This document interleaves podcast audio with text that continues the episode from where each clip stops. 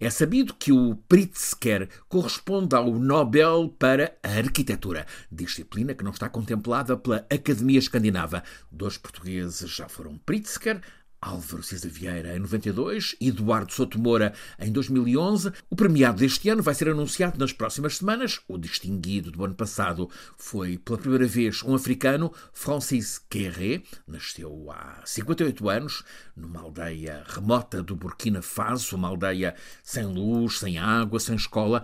O júri explicou que a distinção permeia o trabalho orientado para o bem-estar de comunidades mais desfavorecidas e pela imaginação que, com sobriedade, consegue eficácia com recursos locais. A arquitetura de Francis Carré é o oposto à daqueles edifícios cintilantes, com materiais sofisticados. Nele, nada disso.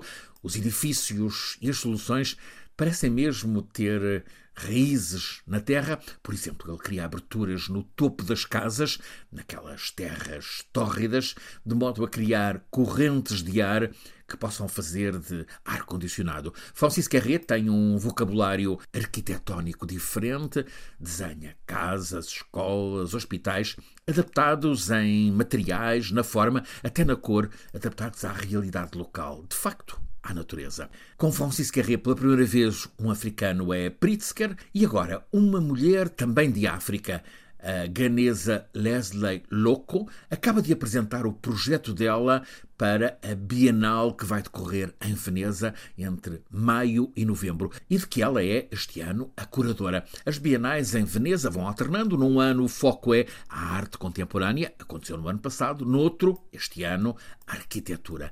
A Bienal aparece como a grande mostra mundial de tendências na arquitetura. E entre o que faz notícia está a constatação de que as vanguardas da arquitetura estão a procurar inspiração em África, ou afinando o foco, a explorar como a África é, através de soluções climáticas, sociais, económicas e de harmonia com a natureza, laboratório para o futuro. Leslie Loco, agora ao apresentar o que vai ser a Bienal de Arquitetura deste ano em Veneza, usou duas palavras-chave.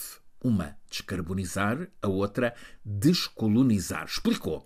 Por um lado, há que garantir que a arquitetura cultiva a eficiência e sustentabilidade, designadamente energética. Por outro, a arquitetura é um setor até agora com voz quase exclusiva branca, com soluções imaginativas, formidáveis, sim, mas é como se só falasse um idioma conceptual, criativo, financeiro. Há, portanto, que ampliar a geografia e os idiomas, e a África aparece como laboratório ideal. Leslie Loco quer mostrar isso em Veneza. Leslie Loco, 58 anos, nasceu na Escócia, filha de pais ganeses, cresceu em África, estudou e tornou-se depois também professora em Nova Iorque, em Chicago, em Londres, leciona também na África do Sul, no Ghana, na Austrália. Agora, nesta apresentação da Bienal de Veneza, enfatizou o que a motiva: imaginar um futuro comum, melhor, mais justo, mais otimista. Reforçou muito esta ideia, mais otimista. E apesar da catástrofe deste tempo, catástrofe também moral que é a guerra,